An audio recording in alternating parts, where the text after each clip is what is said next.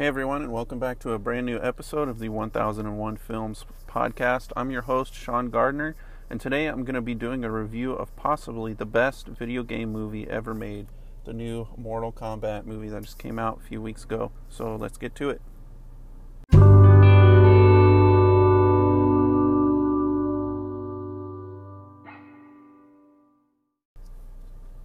So as a kid, I was more of a uh, Street Fighter fan when it came to fighting video games. Um, you know, I'm still waiting for a good Street Fighter movie. I would love that. Uh, but I also liked Mortal Kombat. They're pretty similar. Uh, Mortal Kombat is more gory, more violent, and this film definitely lives up to that legacy. Um, there's lots of fighting, lots of gory deaths, lots of fatalities, just like in the game. There's obvious nods to the game and Easter eggs that fans of the game will definitely catch and will love. Um, you know, and this review is going to be much like my last review of Kong versus Godzilla. You know what you're getting when you sign up to go to or watch a movie like this called Mortal Kombat. You know, the game's you know super famous and very popular. Uh, everybody knows that it's this fighting game that it's they play for the violence, they play for the gore, um, and that's why people are going to go see this movie. Fans of the game are going to go see this movie expecting to see uh, the same stuff that they saw in the game, and they're and they're I think they're going to be happy. I think they're going to be rewarded um, in their fandom of this of this property. Um, you know, there's lots of action, lots of fighting, lots of gore. The film delivers on all of that. You know, the promise of you know that premise of the of the whole franchise. Um, the acting and the dialogue, I'm not gonna lie, is pretty bad. Um, the martial arts stunts and the fighting, which is really what you're going to this movie to see, is is the best part of this movie. Um, the visual effects are excellent, um, miles above uh, those '90s movies, uh, the '90s Mortal Kombat movies. Um, you know, you actually get to see what this would actually be like in the real world. Um, all these people with these superpowers and all these fighters um, doing what they do in the game, but in like a real life live action scenario, which I thought was very cool to see. Um, you know, the story, uh, like Kong versus Godzilla, is minimal. It's kind of confusing, but it's minimal to get you to the next fight. It's you know, it's there to get you to, um, you know, to what you came came to see, which is the fighting and the gore and people killing people and you know blasting holes in their stomach and eating people, and it's you know it's all kinds of craziness going on in this film. Just watch the trailer. What you get in the what you see in the trailer is what you get in the movie. It's it delivers exactly what it promises. Um, so it's you know if you're a fan of the game, if you're a fan of uh, gory fight movies, um, then this this is definitely for you, and I think you're definitely gonna like it. Um, you know, you get what you come to see, honestly. Um, and this, I think, on a larger, more broader note, I think this kind of movie and Kong versus Godzilla, um, and kind of like to a lesser extent the Snyder Cut, this these kinds of movies are the movies that we need right now.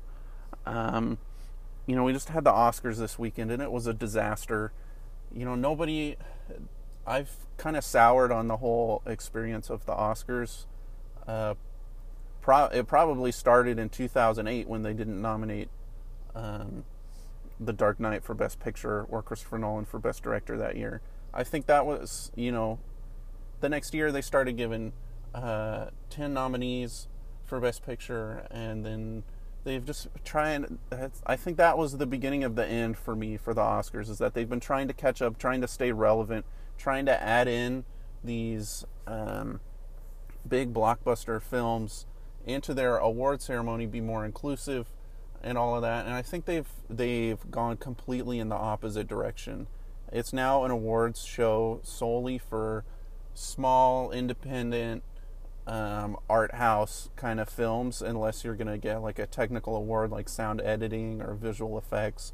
Those are the ones that, uh, those are the awards that movies uh, that people actually see get nominated for, you know and uh, it's just sad because I love I loved the Oscars. I think it's you know still a very prestigious award, but I think uh, they're lack of touch with the audience who actually goes to see movies um, is not is you know has gotten to a point where I don't really care anymore about what they say, um, and you know we don't need to ha- to have these heavy dramatic you know depressing art house films be at the center of attention for cinema right now uh, because we've been having like a heavy, depressing, uh, very hard time this past year. We don't need to be reminded of it when we go to the movies.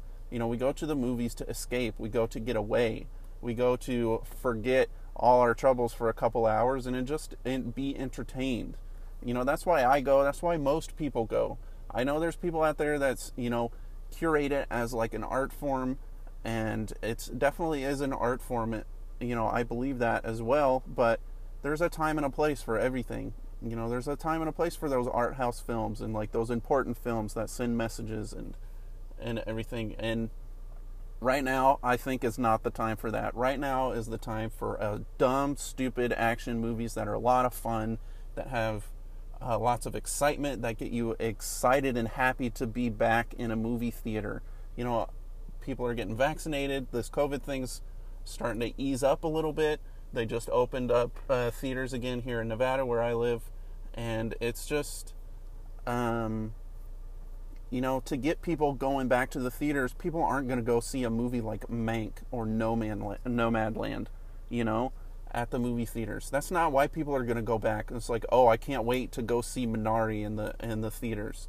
You know, there's some people out there that are going to think like that, but the vast vast majority of people are not going to do that. They're going to want to go see Kong versus Godzilla. They're going to want to go see, you know, um, Mortal Kombat. They're going to want to go see the next superhero action movie, you know, uh, Mission Impossible, um, you know, the new James Bond movie, like Black Widow. Like those types of movies are the movies that are going to bring people back to the theaters. Um, and I think, you know, this is um, this film, Mortal Kombat, is one of those movies that is just it's there to excite us. It's there to entertain us. It's not there to preach at us or to teach us a lesson, you know. And that's something that we, you know, that we really need right now because there's so much drama in everyday life. We don't want to see that when we go to the movies. We just want to be entertained and get away for a couple hours. Um, so that's that's what this the purpose of this film, I think. It's to pay homage to the to the game and to yes, maybe put in a little bit too much fan service to the fans of the game, but it was still entertaining. It was still fun. Um, it was st- it's still worth the watch for sure. Um, so I would definitely check it out, especially if you're a fan of the game um, or a fan of the property in general. Um, but I just think it's you know it's really what we need right now so uh, thank you guys so much for listening and don't forget to check me out on twitter at smg reviews subscribe here for new reviews uh, and check me out on my film blog at 1001filmblog.wordpress.com thank you so much for listening and i will catch you next time